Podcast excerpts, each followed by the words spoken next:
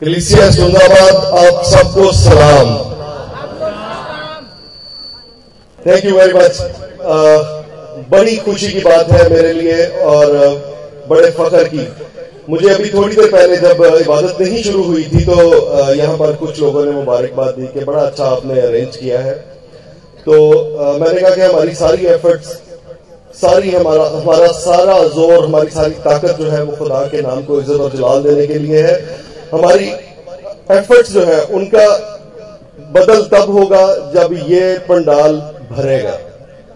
और मुझे बड़ी खुशी है कि इस वक्त एक अच्छी तादाद जो है वो यहाँ पर मौजूद है। मैं आपके लिए खुदा का इंतहाई शुक्रगुजार हूँ और उम्मीद करता हूँ कि अगले जो चार दिन है कन्वेंशन के उसमें भी आप इसी तरह पूरे जोश के साथ यहाँ पर खुदा के नाम को इज़्ज़त और जलाल देने के लिए आएँगे और उसका कलाम सुनने के लिए आएँगे। इसके साथ साथ सिर्फ़ दो छोटी बातें जो है मैं इंतज़ाम के हवाले से करना चाहता हूँ।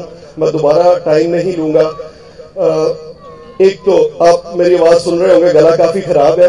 तो बरए मेहरबानी अपनी अपनी गलियों में जब तक कन्वेंशन के सारे इजलास जो कन्वेंशन के जारी हैं तो बर मेहरबानी अपने घरों के सामने पानी ज़रूर छिड़काएँ, क्योंकि आजकल स्मोक का भी सीज़न स्टार्ट हो चुका है तो गले सब सब लोगों के खराब हो रहे हैं। तो बर मेहरबानी, इससे जरा एक माहौल बेहतर होगा, और स्पेशली हमारी क्वायर को हमने संभाल के रखना है उन्होंने पाँच दिन यहाँ पर गाना है, और खुदा के नाम को इज़्ज़त और जलाल देना है तो इसको ज़रूर जहन में रखें।